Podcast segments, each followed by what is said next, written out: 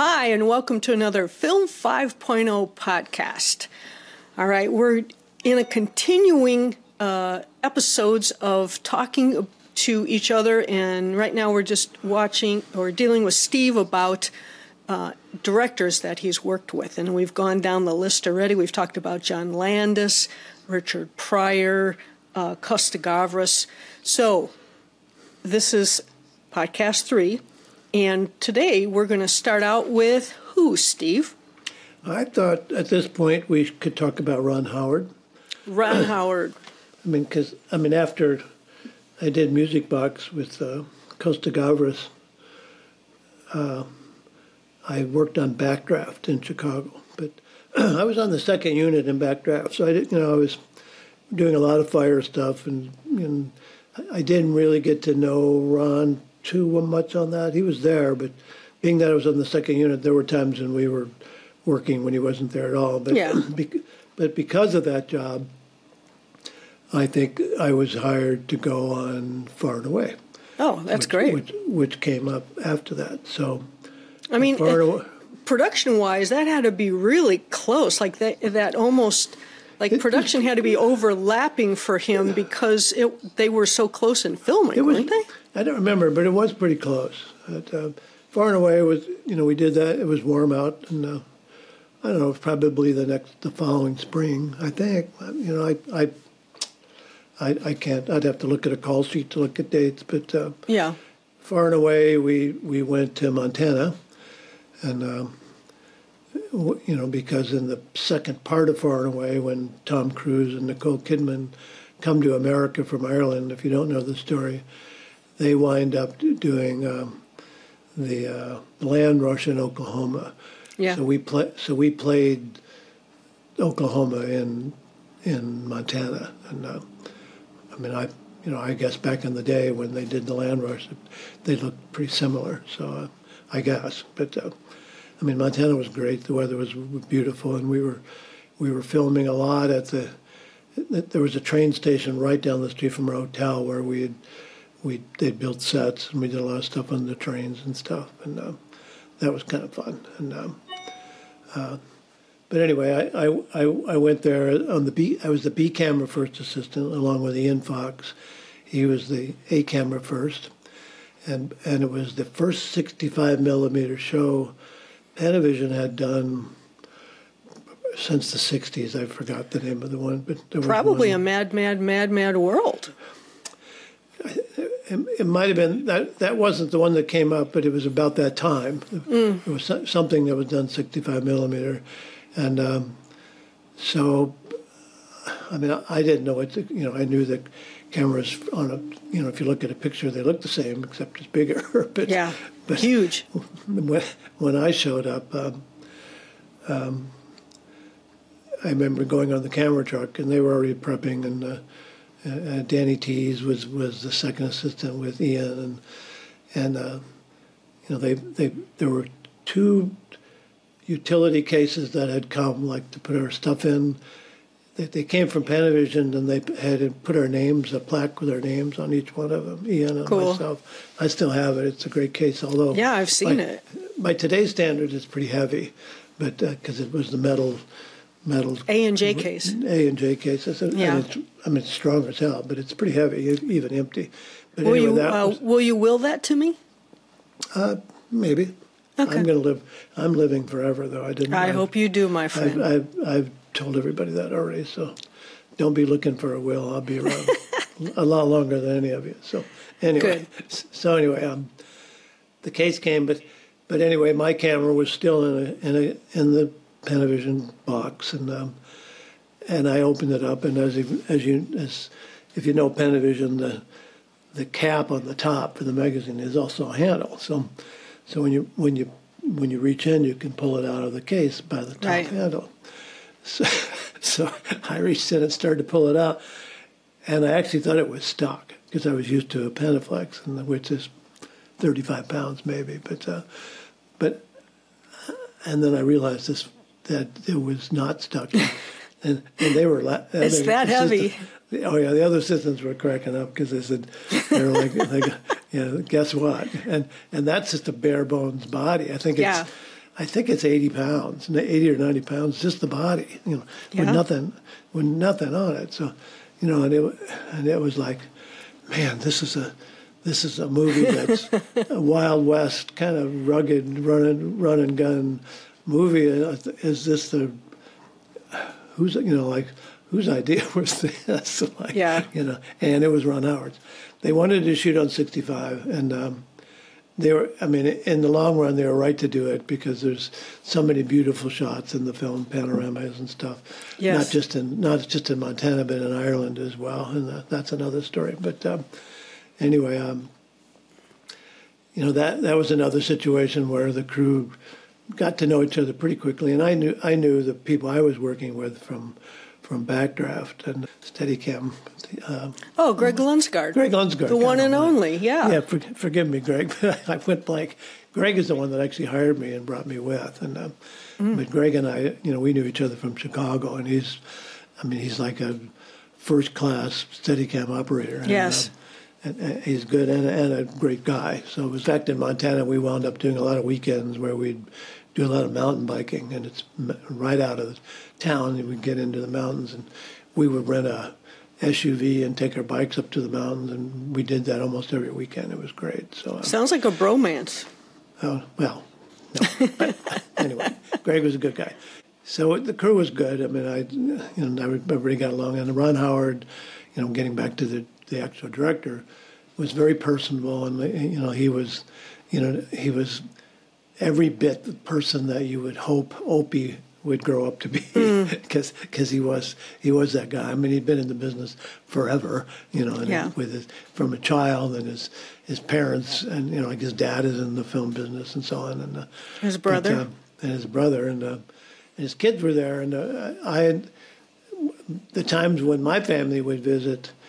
Uh, my son was the same age as one of his daughters. Um, what's the one that was in uh, Jurassic Bryce. Park? Bryce, same age as Bryce, and they were they were kids. They were not quite ten, but um, I have, they used to hang out together, and she, you know, they would they had all the typical games back in the '80s and '90s, and I have pictures of them sitting on the camera truck on the curb playing together. She had the beautiful red hair even then, and and they you know they were friends for the duration of the film when they were there. But she was there all the time. My kid, my family was not, but but Ron was great, and um, and I remember one day because I'd gotten myself.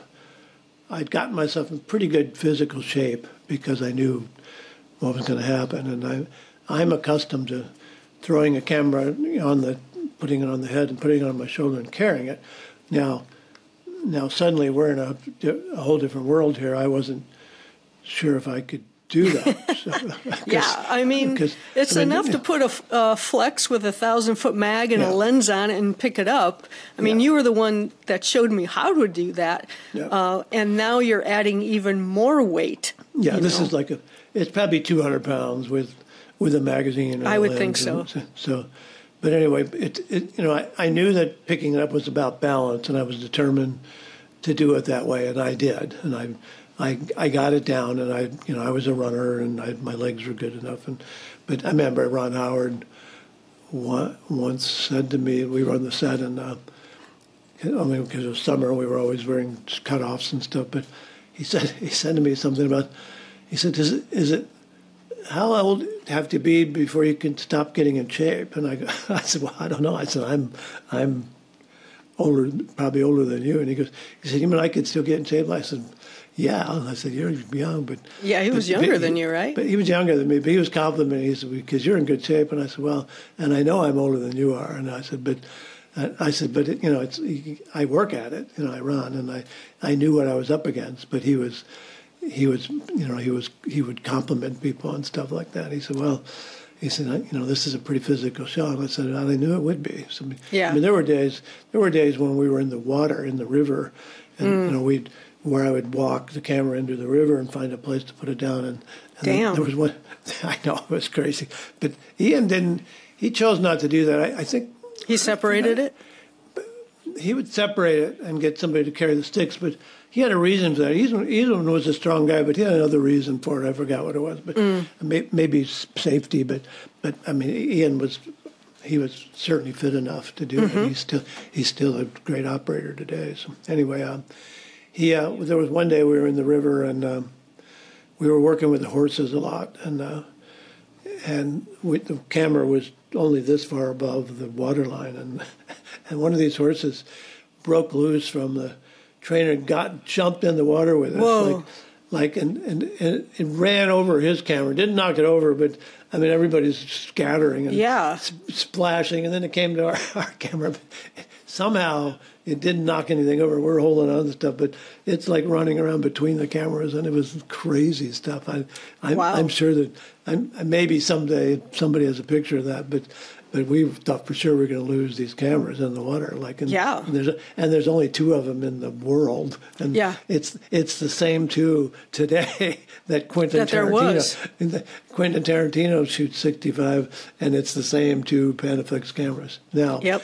these are the sound cameras we had other 65 millimeter cameras like like Arri cameras that were for for not MOS cameras that Mm-hmm. we did like a background and stuff so there were other cameras and Arri also sent us like their their new version. I don't know what was the Arri back in then. It wasn't a BL. It was net. No, uh, it was, I forgot what the name of it was, but it was a 65 mil. yeah, they had a 65 millimeter version.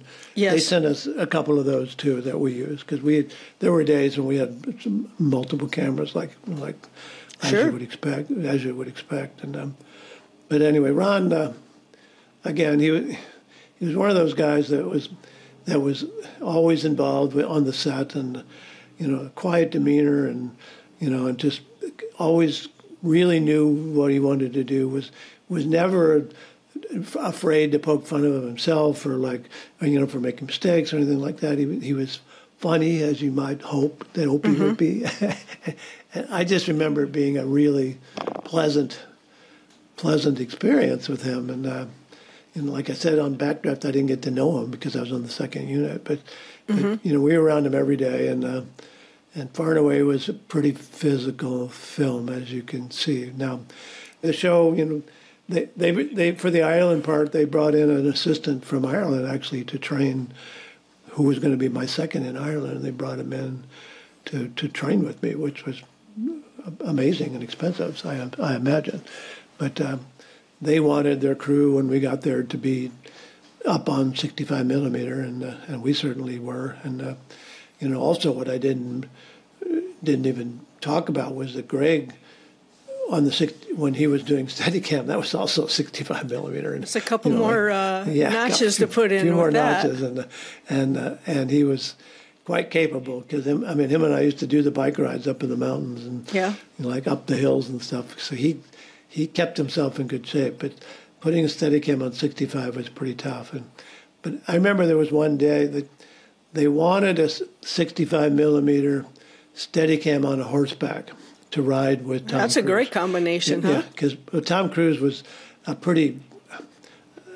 I can't think of anything Tom Cruise doesn't do, but Yeah, he can ride a and, horse. And could do ride- really well. and really well. He could ride a horse really well. So, Mm-hmm. and anything you see in the movie with with riding and even with fast, high speed as him. You know, like Yeah. is that he? You know, we would we would set up shots along trails like we're on a road where we'd put the camera on an insert car and follow him on horseback and stuff, and like Mm-hmm. you know, you know at full gallop, but to ride with him. So. Um, you know, I remember the day we did it. Ron was it was me and Greg and uh, the stunt coordinator and the wranglers that did the horses, and Ron was there. And uh, you know, they had one particular horse that they thought could handle this. You know, and and it wasn't just about the weight; it was just the spooking of the horse because it's. a- Oh, yeah. you know, I it's a mean, machine. Yeah, yeah. it's yeah horses are like when when you said steadicam on a horse i was like listen i've i know horses and we've worked with them and i know cameras and that's just an oh, wow Yeah, well,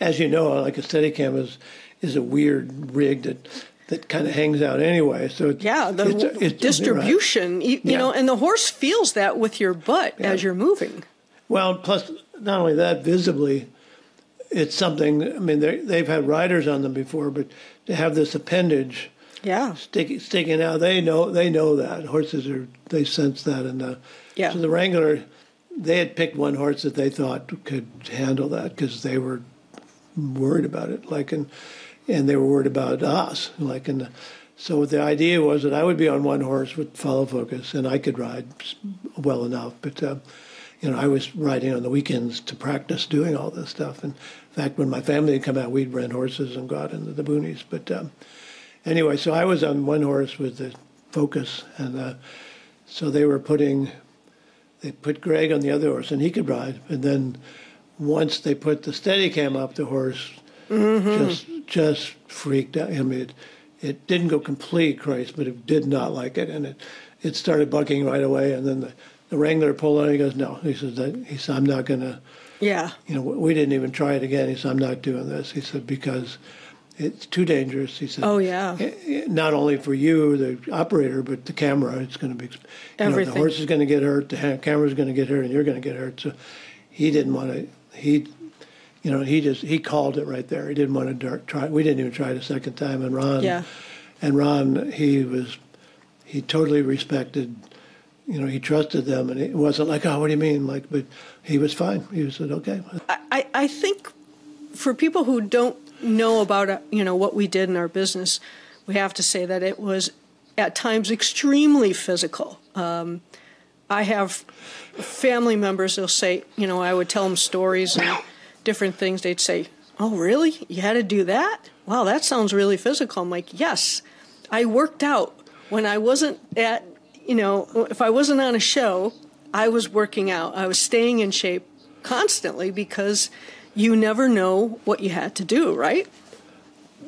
No, you didn't, and that's why I said before in one of our earlier podcasts that I I ran at lunch pretty regularly rather than eat lunch because I mean during the during a work day there's craft service on the set, so you can always eat like yeah. during the day, and and they'll bring things around. So actually, literally breaking for lunch was something that I didn't really have to do, so I would often choose to run. We were talking about uh, staying physically fit in between, you know, uh, shows.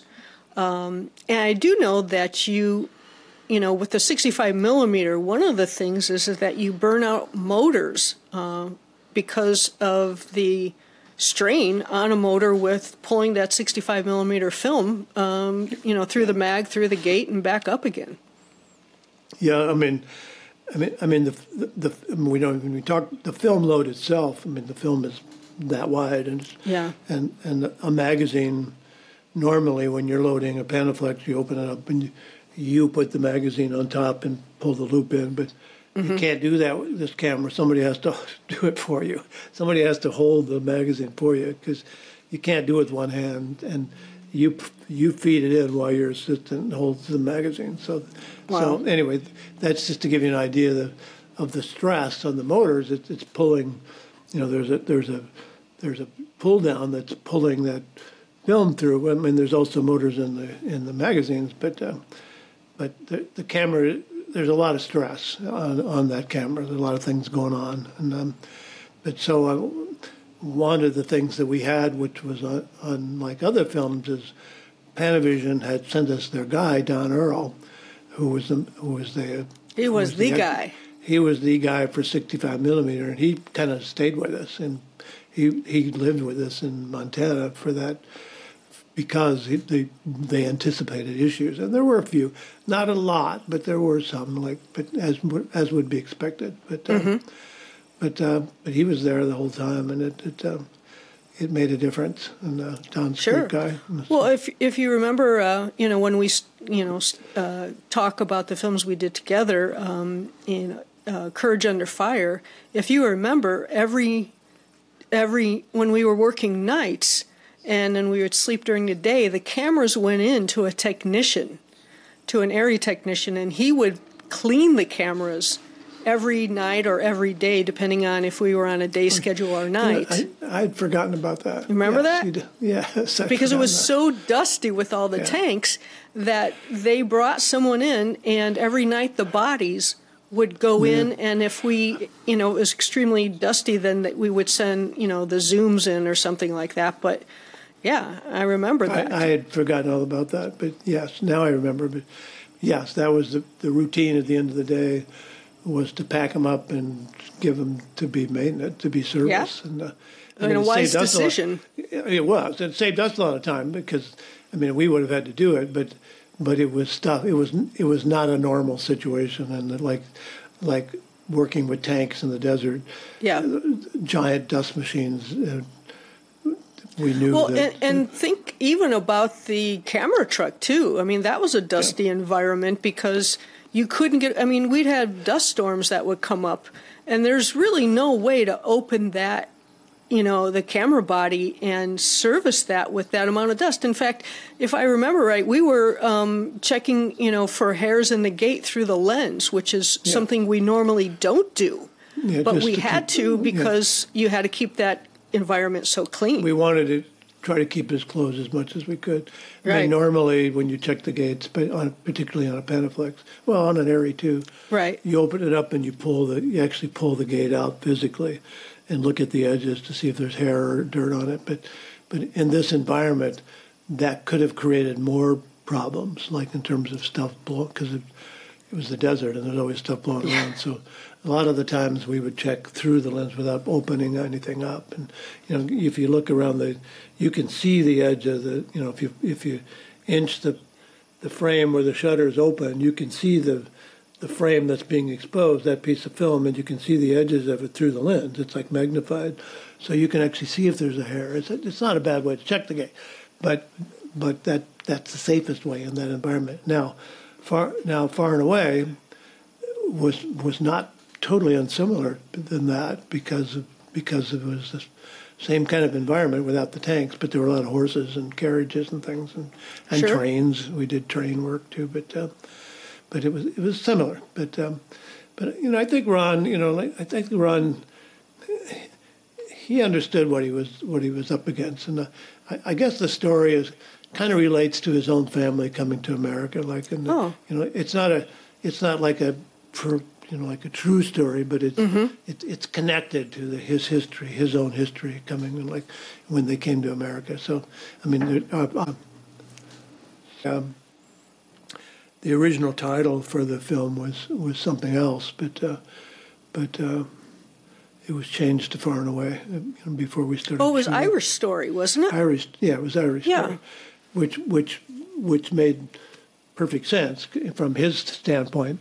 Uh, Sure. I'm I'm not sure why it got changed. I, I had heard the reasons, which made sense, but I forgot what they were. But I mean, there were legitimate reasons why they changed it. And uh, Sure, and, and But, you uh, know, it's it, it's always two or three word uh, titles that work the best. You know, like Yeah. Far and Away or Irish Stories. So, yeah, you know, I think there was some issue with with maybe there was another Irish um, um, story. Well, but I mean, I think I think ethnically, they didn't want to make.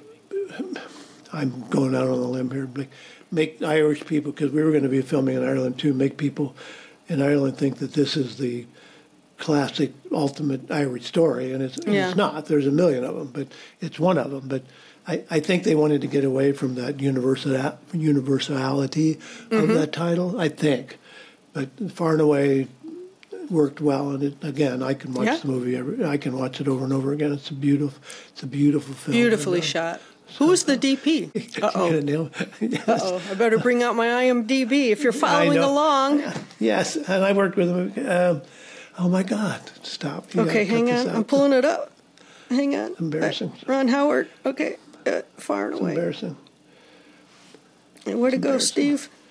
I know. Yeah. I know. It's embarrassing. And and I've worked with him since then too. He's a great cameraman. So now he's a director. Oh, you have. Yes. Hold on. Uh, Mikhail Salomon. Is it Salomon? Is it Mikhail? Um, Mikhail. Hang on, we're we're having we're having technically technical It- it's Mikhail. It's Mikhail. I'm, I'm sure it is. It's Mikhail. Uh, it is uh, Mikhail Salomon. Yeah, Mikhail Yep. Salomon. Yeah, I mean, he was. I mean, he shot it beautifully, and uh, you know, there were a lot of like bar scenes and boxing scenes, you know, because one of the things that that Tom Cruise did, you know, coming to America, and he was boxing for money and stuff. So we did a lot of Mm-hmm. that kind of stuff, and um, so that was a big deal. But Mikhail was great. He's he's now a director, and um, speaking of directors, I wound up working with him again a few years later as a director, and. Um, he hired me on a show in in Chicago actually to do to be on the first assistant on the A camera, and that he was the director of, which I, which was kind of nice. You know? But Yeah. uh, so we had so we met again, and uh, and and and on Far and Away. Uh, I wound up. I got a really great credit on Far and Away. Like, uh, I mean, I, I got the credit for the first assistant in the United in the United States first assistant, and Ian and got the assistant uh, for Ireland. But the fact is that Ian was the assistant on the whole film. I, I mean, why they separated it was, I mean, it was flattering, but but but uh, Ian had said that uh, he said if you had any doubts whether Mikhail respected your work or not, he said just look at the credits, and, uh, Yeah. and there was. So I mean, Well, I, and you know, if if people are following along and they've listened to the previous podcast, you can see a pattern here of hard work, good work. You know, it it it gets you your next job. yeah. You know, I mean, so he, I mean, Ian was the guy. He was the first. I mean, Ian was a great assistant, and he, you know, and I worked with we were you and I both worked with him Yeah. again later.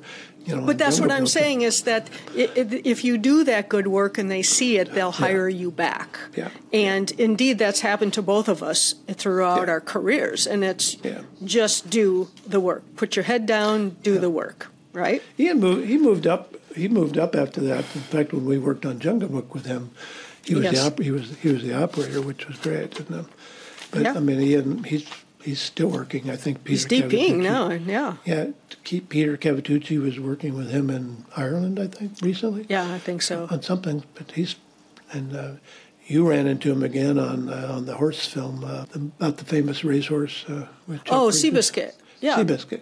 Yeah, You that's ran right. into him again. I did. And uh, yes, and, uh, so he's been around, Yeah. and he's still around, and he's still around. He's a good guy. Yep. All right, so let's move on to another guy. Let's uh, let's talk a little bit about Danny DeVito. Before we move on, I, I, let me just say that, you know, I mean, I didn't talk much about Ron Howard. This is about directors, but but I but I have to say that my experience has been that, you know, my overall experience on a film, coming off a film, it all starts at the top. You know, like and and you know, like that. There was a great experience with the directors that with Ron and the directors I mentioned before, and it all starts at the top. If I mean, if you have a director that, you know, that that's that doesn't care about the, the crew and is not personable, you're going to remember that, and it's and you're going to come away with feeling like it was a bad experience, and and far and away was not a bad experience, and and I owe that to Ron Howard because he he ran he ran the ship and with kindness and respect and and he's and he's a really nice guy actually. So so I mean if anybody got the chance to work with him again, do it because he is the man. So anyway, Well, sorry. and and that's also a theme within you know our podcast is you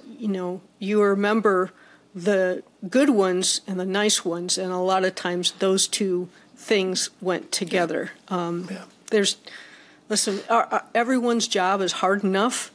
And uh, uh, Quentin Tarantino has said many times, he said, I just try to hire the best because I can't do it all.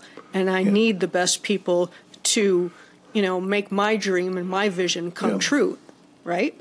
Well, and that's and this is true, but also, you know, from from our experience, like like like I just said, when when you leave a film, you, your memories are going to be they're going to be molded by that total experience, and Right. and mo- and most of that comes from the way the film is being directed because Yes. you're un, you're under that wing, you're un, you're under that umbrella too, and it's like, you know, if if if things are screwed up and the director's not nice, or if it's not if it's not pleasant with the actors, that's gonna you're gonna feel that too, and you're gonna come away remembering that stuff. So I mean, I can just say that working with Ron Howard was a, was a pleasure, and I, I I came away with some of the best memories, even though I can't specifically name stuff that happened. I Right. came away with the best feeling from that film, and it was because of Ron Howard. So I think. So, so after after I'd done that film, um, I think that Hoffa was probably the next film I'd done back in Chicago. That came before uh, The Fugitive, right? So, Mm-hmm. Yes, because you were working on Groundhog Day at that yes, time. I was. Yeah, so Linda and I had not, we had not really started working together yet, although we knew each other, and I had helped her get jobs and different jobs and stuff. In fact, Groundhog Day, I, I think I assisted in getting you that job. But, you did, yes. But, but, anyway, so anyway, back in Chicago, they were doing Groundhog Day out in the suburbs, and we started the movie Hoffa in Chicago, um, and Danny DeVito was the director, which you know, I didn't know what to expect from that. You know, yeah. I, I knew, you know, I, knew him as an actor because I had worked with him on Terms of Endearment a few years right. before that, and I'd worked with Jack Nicholson a few years on on Terms of Endearment. So here they were together again. And the border. And, here, and the border, yeah. So, but here's Danny DeVito again, and um, as a director. So I didn't know what to expect, but because you know, as an actor, it's a different thing. But I have to tell you, from from the moment I arrived on the set he he could not have been nicer and more personable. And uh, I mean, he was gracious to people. And uh, when visitors would come, I remember my family came. He he like stopped and and wanted to meet them and shook, you know was gracious and, and kind to them. And but he was just so personable. And uh, I mean, he's he's the guy that you you when you see him as an actor that you want him to be in real life, and he he's, oh, that's he's, great. He's, he's, he was pretty amazing, and because uh, that again, that again, that, I mean, it wasn't a comedy by any means, but it was a serious film about yes. the story of Hoffa, and uh, and some of it was tough, and um, again, it was a I tough was, film. I remember seeing yeah, it in the theaters. Yeah. yeah, yeah, and again, I hooked up with Dusty Blavo again. He came on, he came on as the first assistant, and I came on as the B camera first, and the same as we were.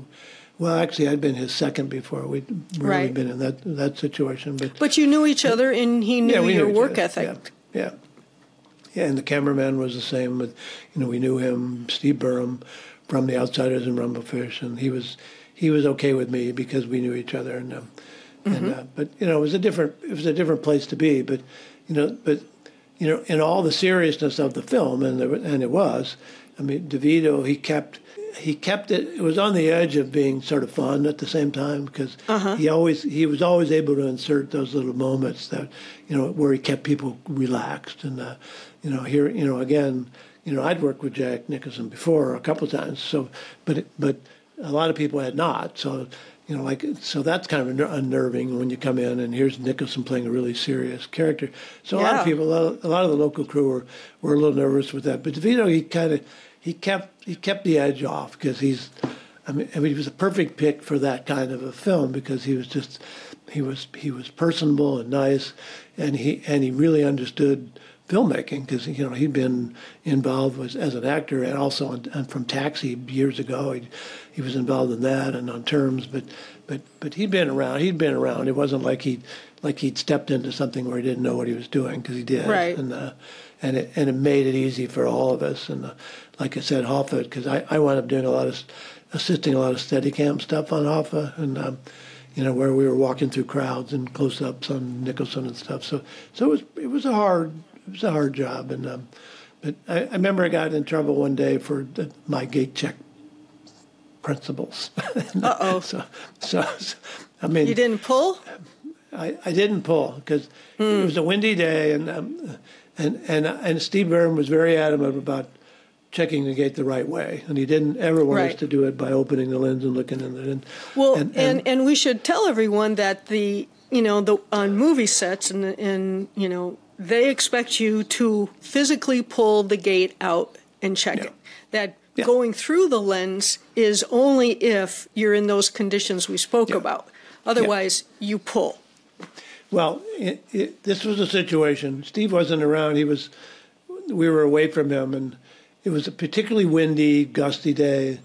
I made the judgment to not pull the gate out, and I looked. I went. I I think I took the lens off and looked, took a real quick look, but uh, oh. but uh, anyway, uh, and, and I thought nothing of it until the next day, and so, that, so after dailies, uh, Dusty walked by me and jokingly he goes. He says, "Boy, you're in hot water." And I go, "What are you talking about?" He says, Great. Oh, Steve, will, Steve will tell you." And I go, "Oh God, what did I do?" Mm. I didn't know what, what had happened. So Steve Burum approached. He he confronted me and he said, "Did you check when you checked the gate? Did you pull the?" And I said, "No, I didn't because I was worried about the wind." And he goes, "Well," he said, "However you did it, you missed a hair. Mm. In daily, it was a big deal, but that was a big deal then. Like nowadays, you just stuff like that can, can be taken. I mean, they could take it out then, but it was a bigger deal. So like a, but but it was apparently it was pretty visible. And how big is it too? You know, Yeah, um, apparently it was. I mean, I wasn't in dailies. 'cause it was waving at them when it, when they yeah, were screening yeah. it. I mean, even Dusty said, yeah, it was pretty evident. So anyway, so Steve was not happy, and I wasn't in dailies. Fortunately, I probably could have yelled at, but. Uh, Yeah. But I mean, he didn't yell at me, but he, you know, he was. He just he asked how I did it. He said, "Look," he said, "There's a reason why I want it done that way," and he said, "Don't do that again." And I said, "I said, you know, I made a judgment call, and it was the wrong one." So anyway, Right. And I for all of you listening, if you're working with film, you now know from that story, pull the gate. pull it out. Know, because I mean, a lot of things can happen when you pull the gate. Like, I Sure, mean- it I can mean- I it mean- can fall out too. I mean, if there's a hair there, maybe it came out when you pulled Mm-hmm. the gate, and then you and then you put it back in. But at least you've resolved a problem that maybe you didn't Right. even see. But but if you don't do that, I mean, sometimes looking through the lens, sometimes you can see the edge. But you know, if the if it's a hair that's that's the color of it, and you know, it blends with the film, the color Mm-hmm. of the film. It's, you know, you can miss it. You know, it's, Right, Every because- hair's, every hair's not going to be black. It can No, be like mine. So, and and we should say and clarify that a lot of times the hair in the gate was from the emulsion, not somebody's Yeah. hair. it wasn't hair; it was stuff. Stuff. Yeah. Right, it was Yeah. stuff. So, being that the emulsion is like a brownish color, and the um, the um, uh, that's the uh, the silver side, and the back side is black. You know, you can get those little bitty hairs in there. They're tiny little things. In fact. Uh, when I started working with Steve, sometimes if we were in low light situations or something like that, he'd pull the gate out and hand it to me and go, "You look." Yeah. Do you remember doing that? I do. I guess. Yeah, a couple Yeah. times he'd pull the gate out and he'd go, I can't see this, you look at it. So he'd, he'd hold it up and I'd take a flashlight and rim it and make sure that it was okay. And I'd say, yeah, okay. And then he would take his finger and go on the inside to Yeah, make sure just- if there was anything just to be- there. just to be sure. I got it. right. And then, then stick it back in. So, yeah. But like you said, some the color, sometimes peeling from the emulsion, Yeah. can, can act like hairs. And if you're looking through the lens, you know, are looking at the the, the film plane, because it's the same color, you may not see it. Like, Mm-hmm. You know, like, and you may not even see it when you when you pull the gate out. You know, like unless you hold it up, because then it's then it has a background. You you know, like you know, even if you don't see it, and even if you don't see it, you're cleaning. You, you may never see it, and you're still getting it out if something if there's something there because you're you're checking it and you're cleaning it out and putting it back. So Right, I mean, check- and- checking, yeah. And uh, if we did have a hair, we would often show that to the director of photography, Yeah. so they could make the call, and then uh, I would write it on the report. Um, Yeah. So that way, there was a cross check, like, oh yes, on that take um, that we printed, uh, there was a hair, but no, it wa- it didn't register within the the, the frame. Yeah, because you know the full frame, the full aperture of where the film is at is not. I mean, that may, that's being exposed, but it's Right. But it's but it's not necessarily what's going to be on the screen because if it's one eight five, you got a whole top and a bottom. That's not that's not going to be on the screen. So something something could be in there, and you could get away with it. So you would often you you'd often show it to the DP just to so you could all, you know, the operator and you could all verify is that safe or not? Like, mm-hmm. was that is that a problem or not? So, you know, and then we we'd still always do it again, but but that way we'd know whether we could print it or not. And uh, when, Yeah. when when when we say print, like like when a, when film goes to a lab, they develop everything, but for dailies they'll only print, make a positive print of the things that you want to see. That way you're not you're not spent buying a whole other roll of film just to print everything. So you're you're saving money because you're copying the film again, but you're only copying the stuff that the the uh, the, uh, the Script supervisor has, tells you. She has circled because that's what you print. You know, like nowadays it, it's all digital, so you don't have to worry about. It. But back then, you only printed the stuff that was good, so you didn't have you weren't using a whole other bunch of film in the lab. So anyway, Right. um, that was that was the reason for it. So anyway. Yeah, no, uh, and you know that is, uh, you know, some people like to put a mat in the gate, you know, uh, so that it it you know really keeps the frame, you know, so you're you're you're just exposing that frame, but you know that's where you then could have a possibility if you Yeah. have that mat in that that hair would be closer to your, you know, Yeah, it could it could create problems. It could. it could create problems. So I don't I don't know many people who would use a you know a hard mat for whatever um, aspect ratio you were shooting. No. Not too many people did. Yeah, I mean, I know they exist. I, I don't think we ever did. So, but, but No, we I- never did. I, I know they're out there. I'm not sure what the reason for is, but Yeah, I mean you can change the ground glass and do whatever, but uh, the hard mat, yeah. So because I mean, the ground glass is your guide for the operator. You know, he has the lines. Right. You know, that's what he's framing for. You know, the the, the film may be ex- being exposed, the top and bottom, or the left to right of that, but that's what he's framing for, and that's what this is going to be on the screen ultimately. So, Right. you know, you know, when it gets on the projector, that's what's going to be on the screen. So, right. So uh, back to uh, back to Danny. Danny DeVito, great. He was. He, it was again, like I said before, when you come away from a film and and and and know that you felt good about everything that happened. It starts at the top, and uh, and and he was one of those guys that that I wouldn't have any trouble at all. Like if somebody said you you're being hard to work with Danny DeVito, I'd I'd jump on that quickly. So you know, there are directors in my career that I would shy away from, but he was not one of them. I wouldn't have any issues with that at all. In fact, in fact, it made me a bigger fan of his in terms of the things that he does on the screen. And he's done a bunch of things. In fact, he's still doing that. That always sun always shines in Philadelphia. Yeah. He's still doing that. But I mean, stuff like that. You know, it made me a bigger fan of him because I appreciate his talent and. When you work with somebody as a director, you see so much more than that. Cause, Oh, yes. 'cause, yeah, and and it was a it was a great experience, and um, I liked Right. it. So, so Cool. Okay, so then uh, we have one more person on the list, and that is uh, if you're keeping score, um, we're now doing. When you look him up, you have to look him up under Andrew Davis, but Yes. we refer to him as Andy. yeah. Another Chicago boy. Another Chicago guy. Yeah, Andy Davis is like um, it's hard to explain Andy because he. I mean, in, in all honesty, in real life, Andy is the nicest guy in the, He's in the great. world. He really is, and uh, we've been to his house and and interviewed him at home and stuff. But Andy's a great guy. He, I mean, he doesn't have a huge list of stuff as a director, but but he's but but, but when Andy's on the set, he's really intense and uh, He's in it, man. He's in it, and uh, and sometimes that can rub can rub people. Like it can it can be uncomfortable because he's you know like he's blocking everything out. He's in it, and you know like he he he he knows that in order to make a better film. He's going to shoot as many angles and as much as he. eh, well, I mean, I'm not, It's true. It's but, it, true. but I mean, I'm not saying that's a funny thing, but he will shoot as many angles.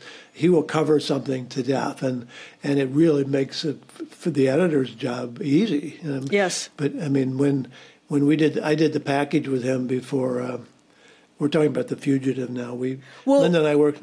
We did, yeah, we worked on The Fugitive together, but Steve worked with him prior to that Yeah. on the package, which I did not work on. Yeah, on the package, and that was when I first got to know how intense he was.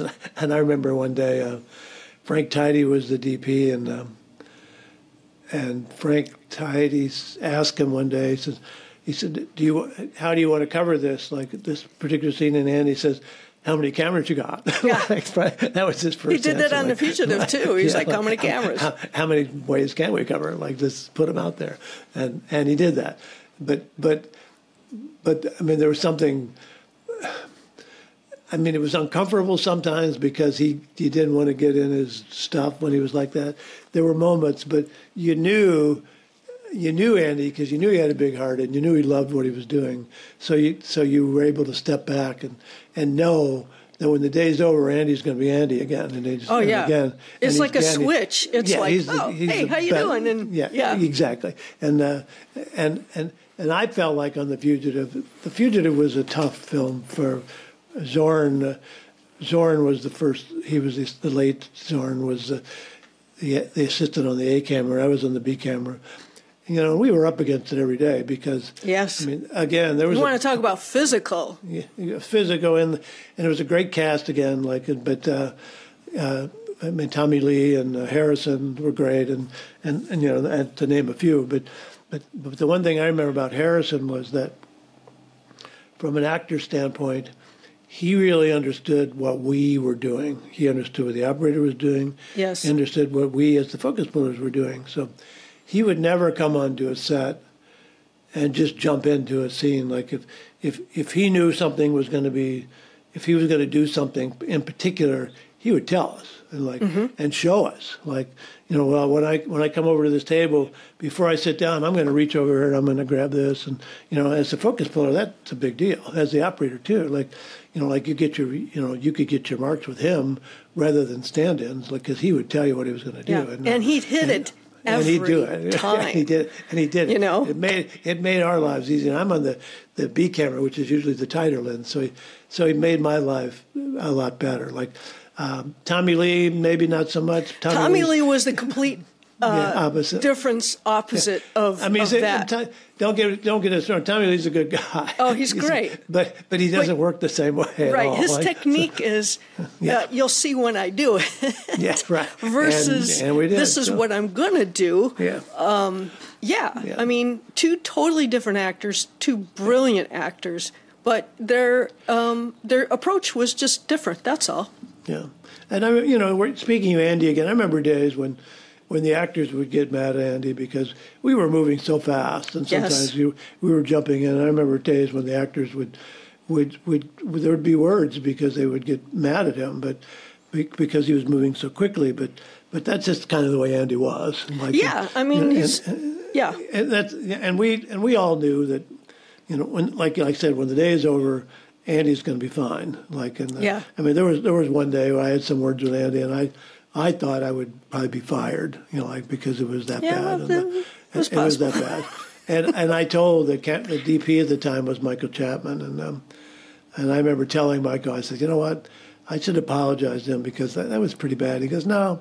He said he won't even. He said he won't remember it. He said, you know, he said, you know, he said if you want to, he said, but you know, don't bring it up again. It'll just fly by the, it'll go away, and it did. And that, Yeah. because he knew Andy too. He said he won't remember that. So, And he mean, my- didn't. He didn't. And uh, year, years later, my best story about Andy was that um, there was a event in uh, Venice, California, where there was a a dinner and a gathering for Chicago actors and Chicago crew people to meet. It was like a meet thing, a, a party, so to speak, and and all these people were in, um, from Chicago were there, actors and directors, and and in fact Ernie Banks was there, and uh, and I grew up watching Ernie Banks play for the Cubs, and somebody when I was in the crowd, somebody said, "Well, Ernie Banks is here." I go, and that's that's who I want Mr. to see. Cub. And they- yeah, Mr. Cub. So I actually found him and sat down and, and talked with him for 30 minutes. I talked to him, and I, and I, my, this is getting off the subject a little bit, but my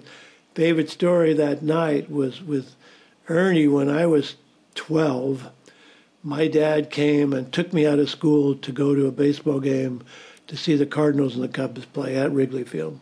My dad was a Cardinals fan, and um, and at that time, Stan Musial was he was the star of the Cardinals, and he had his he had 2,999 hits, and he was one hit away from his 3,000th hit. So um, I I, re- I remember the game in detail. That he does. were It's couple- pretty scary. yeah, it's, but I I don't know why I do. But there were a couple there were a couple balls hit to hit to the right field and uh, or left field, and um, Moose Moryn had he had juggled a couple balls, and uh, and you know I was kind of a Cub fan, so I didn't like seeing it. But then I, I think the Cardinals were losing. It was like the eighth inning, and they decided to bring Stan Musial up as a pinch hitter, and everybody. I mean, the place.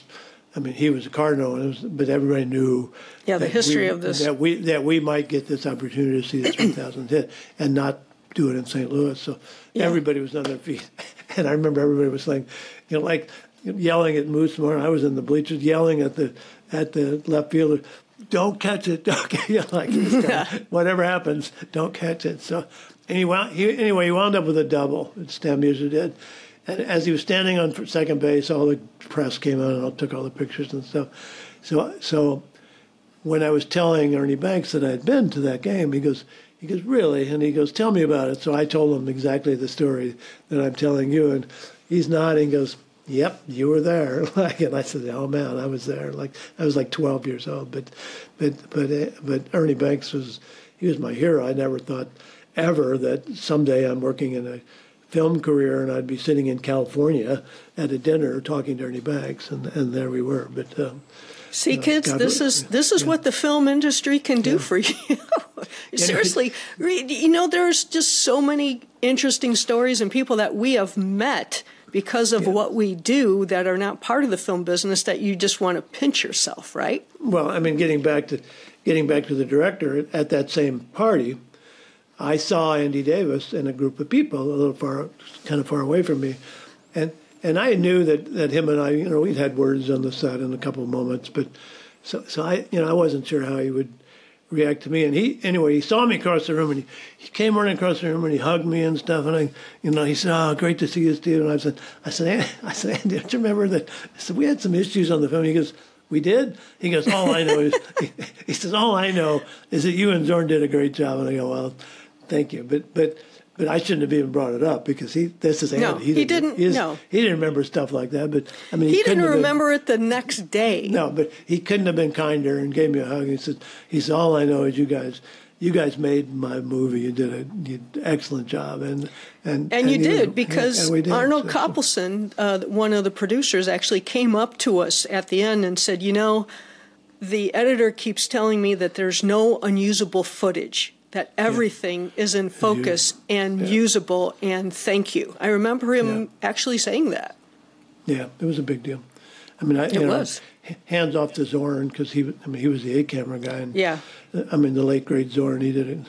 Uh, he he's done he did a million films before he died, but he Zorn was great and it was really easy to work with him. He was very kind and um, yeah, it was good. It was a good.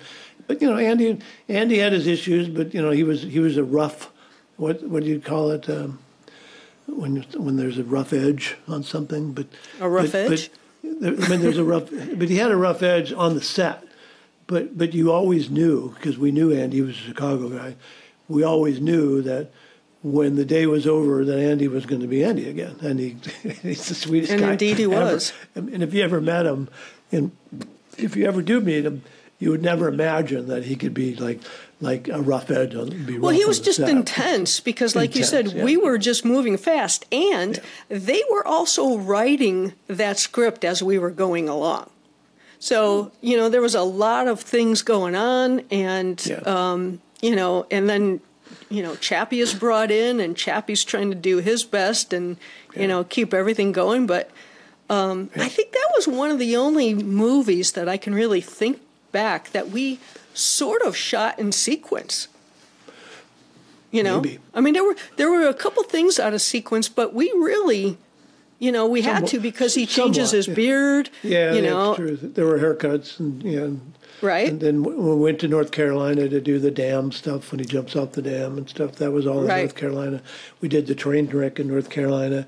Yep. Incidentally, the train wreck is still there. This is 30 years later. And um, recently I was coming back through North Carolina and and I looked it up on, on a, you know, I just Googled it and and because I could, couldn't remember where we'd actually shot yeah, it. Yeah, I, I, couldn't find it. I mean, I wouldn't have found it without Googling it. And, and uh, it was off the highway quite a bit from Asheville because we were mm-hmm. we stayed in Asheville. And um, I remember it was and, quite a, a, ride there. Yeah, it was quite a distance. But so we drove. So I drove to it, and and and I found the location. But there were signs all around that said no entrance and stuff. And I could see down below that the train was still there. And still there. So I, so I went around to the to the railroad property down by the river where it crashed, and mm-hmm. and I said I wanted to go see the train. And they said, well, it, people used to be allowed to go there, but it's rusting and it got dangerous, and uh, mm. and they were afraid somebody would get hurt, and they so it, you know that we were not allowed to let anybody back there. He said, you know, you know, if you came in from the other side, you could probably sneak in, you know, which, which was quite a walk. But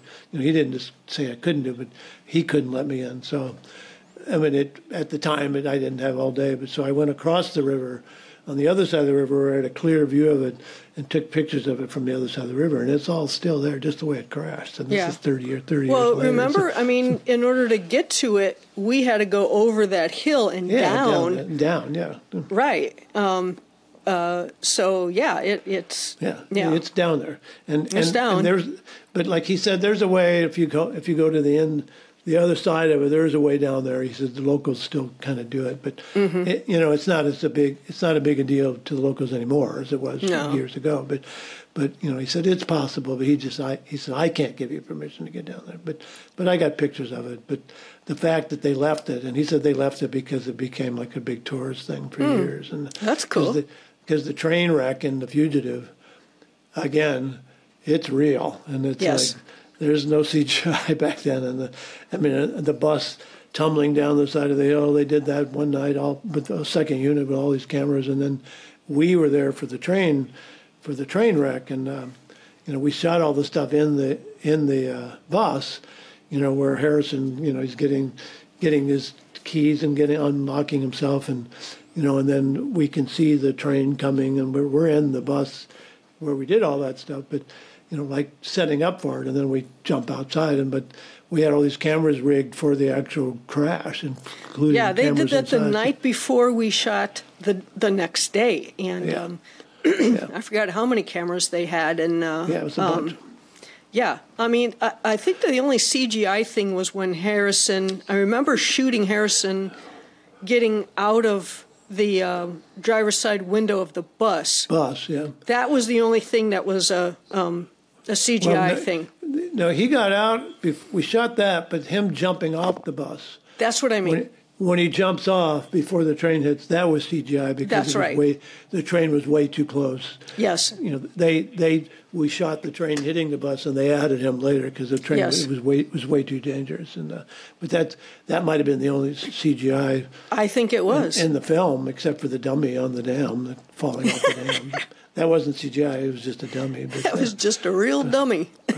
but uh, but, but we the, the the stuff in the dam when they're going through the tunnels, the draining tunnels and stuff, before they get to the to looking over, that was all a set built in Chicago. It was a this this this elaborate tunnel set with water running through it. It was pretty amazing actually. So we could go inside, put our cameras, the whole scene where where uh, Tommy Lee drops his gun and Harrison picks it up, and all of that is on a set with water rushing through it. And then then when we got to the dam, we got to the part where where they're walking out to the edge. That was The spillway, where- yeah. the spillway. So we walked out to the edge, and the camera tips down, and we look down.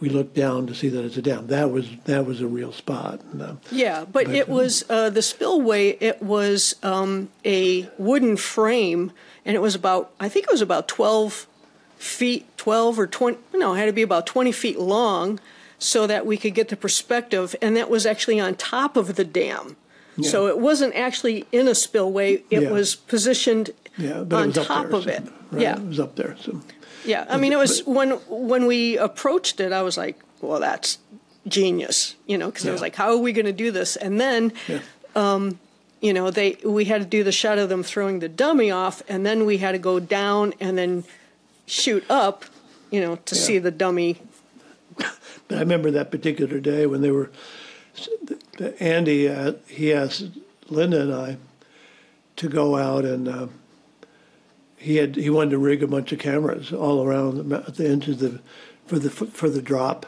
Yeah. And different, remember there were on the different towers on the dam. So he sent he asked Linda and I to go out and you know, he said, "Oh, you, you know, you guys use your judgment," and he let us go out and set up shots, like different shots, including the shot where the dummy falls down, mm-hmm. where we rigged, we, we rigged locked off cameras. But, you know, but you know, he was, he said, you know, I trust you guys to do it. You know, you guys go do it, and he didn't.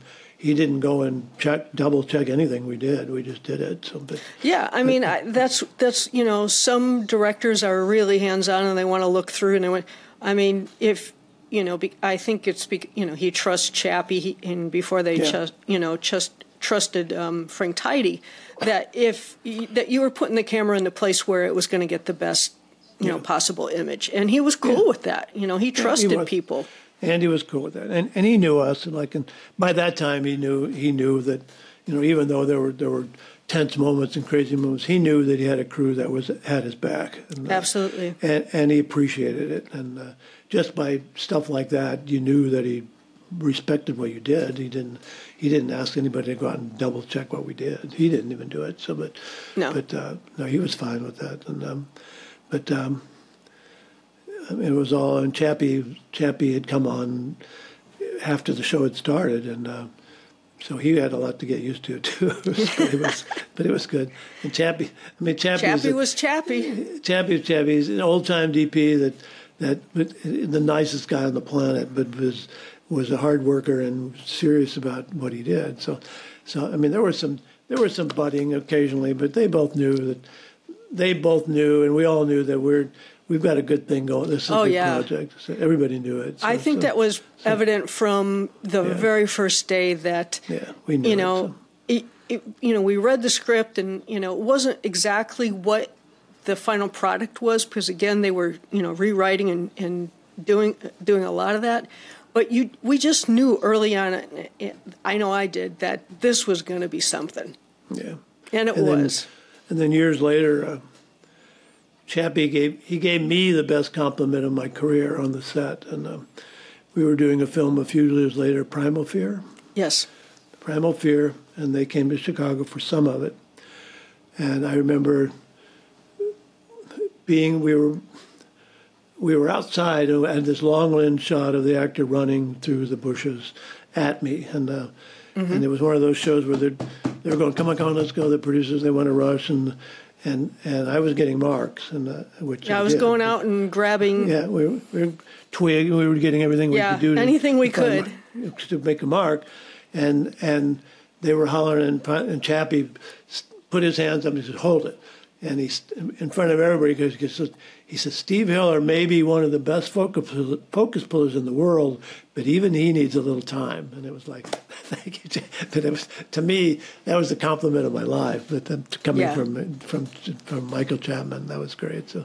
the, the late great Michael Chapman. So. Yes. Yeah, uh, but, uh, he would, and he's a guy who came up through the ranks, so it, Yeah. he just didn't put get a meter in his hand and start shooting. So he knew what it takes. Uh, and we will have more um, stories of Michael Chapman and and Yep. Different I mean, things I'll as we get up- going. I'll finish up with Andy, and you know, I'll just say that, you know, in, in in retrospect, I liked working with Andy. I mean, there were, like I said, there were moments because he was intense. I liked Andy, and we have been. We went to his house and interviewed him years later. With Linda, Linda did for our seminar. He could not have been more articulate and kinder and informative, you know, Yeah. about what a director's job is. And he he he put it into the words better than probably anybody does in terms of he you know, when I'm hired, you know, I know, you know, what my what I have to do. And he he you know, you'll see in later on in our in our seminar that he really describes it better than anybody. What he knew what the job was, and you know, and, and he's very focused. And he when he told us this stuff in his own, in his own home, he could not have been nicer and more articulate. So, and uh, so I appreciated that. And Andy's a good guy. So Yeah, he is. And if you have a chance to watch his first film, it's called um, uh, Stony Island because he Oh, grew yeah. up in did he? uh, did he Stony oh, he did- Island. he did do that. Yeah. Yes, and his brother was in it, and, and it was basically a family affair. But if you have a chance to look at that, and again, all the directors and the DPs and the people we're talking to, uh, I encourage you to look on IMDb and check out their work because these are, you know, Yeah. these are true artists and great directors and great DPs, and you need to know what has come before what you're Yeah. seeing right now. Well, Andy was a DP as well. You know. Yes. And he did a lot of things in Chicago as a DP. So, as a director, having been a DP, he really understood how to set shots, and that he Right. knew different angles, and he knew the ways to help his editor, and uh, and and he has said it many times that I mean, The Fugitive is like you know, I directed it. He said, but the editors put that to, put that together. Yeah. But but the bottom line is, you still have to give them something to edit, and he did. You know, like I mean, you can, you can't give all the credit because you got to give them something, and you got to Right. know what to get. You have to know what to give them, and he really understood that. So so Yes, he did. Yeah, he yeah. did. All right. Well, um, on the next podcast, like uh, the end of this one, I'll get more involved because then we'll start talking about films that Steve and I uh, did together. Yeah. And we'll talk This about the when- directors. this is not. Be, what is it before Linda? What we how This is LBL, Life Before LBL. Linda. Yeah. F- now it's FBL, now it's Films Before it's- Linda. Now it now it's LW Linda yeah, with with film film FWL films with Jesus. Get it Films out, with- Steve. Get it out, babe. Films with Linda. So Yeah. anyway. Yeah. So, I have, so the fugitive was the beginning of it, and then from that point on, we did a ton of stuff together for years after that. So, Yep. and we still right. are, as you can see. So, Yeah, we're. Uh, I still know Steve. Yeah. How are you doing, Steve? and I, yeah, we're thousands of miles apart right now, and she probably never mind. Yeah. We Okay. get- we're we're still good friends. In We're still a good um, friend. We we've traveled and done films, documentaries together all over the world, actually. So, and Right. we're still doing and we're still doing that. That's another story. So, And uh, you can follow all this along on our social media. So if you would like, follow, and we appreciate it if you share, you can go to Instagram and TikTok where we're at the Film 50. Facebook is the Film 5.0, and everything is all together, wrapped up in a nice package on our website, thefilm50.com. You can find our podcast there. You can find our uh, latest seminars and, and when those are popping up, all our social media, and so much more. Um, also, um, we're going to be back for more podcasts. Also, look for special podcasts that will be uh, inserting uh, in between the 15 every 15 days that we're going to hopefully uh, put a new podcast up. So we're available uh, anywhere you get podcasts. We're everywhere, and uh, I think we can safely say, Steve, that uh, we've checked the gate. Kate. And the gate is good on this one. yes, We've is. pulled it. We'll pull the We gate. pull it. Yeah, we we're going to pull proper- it, properly.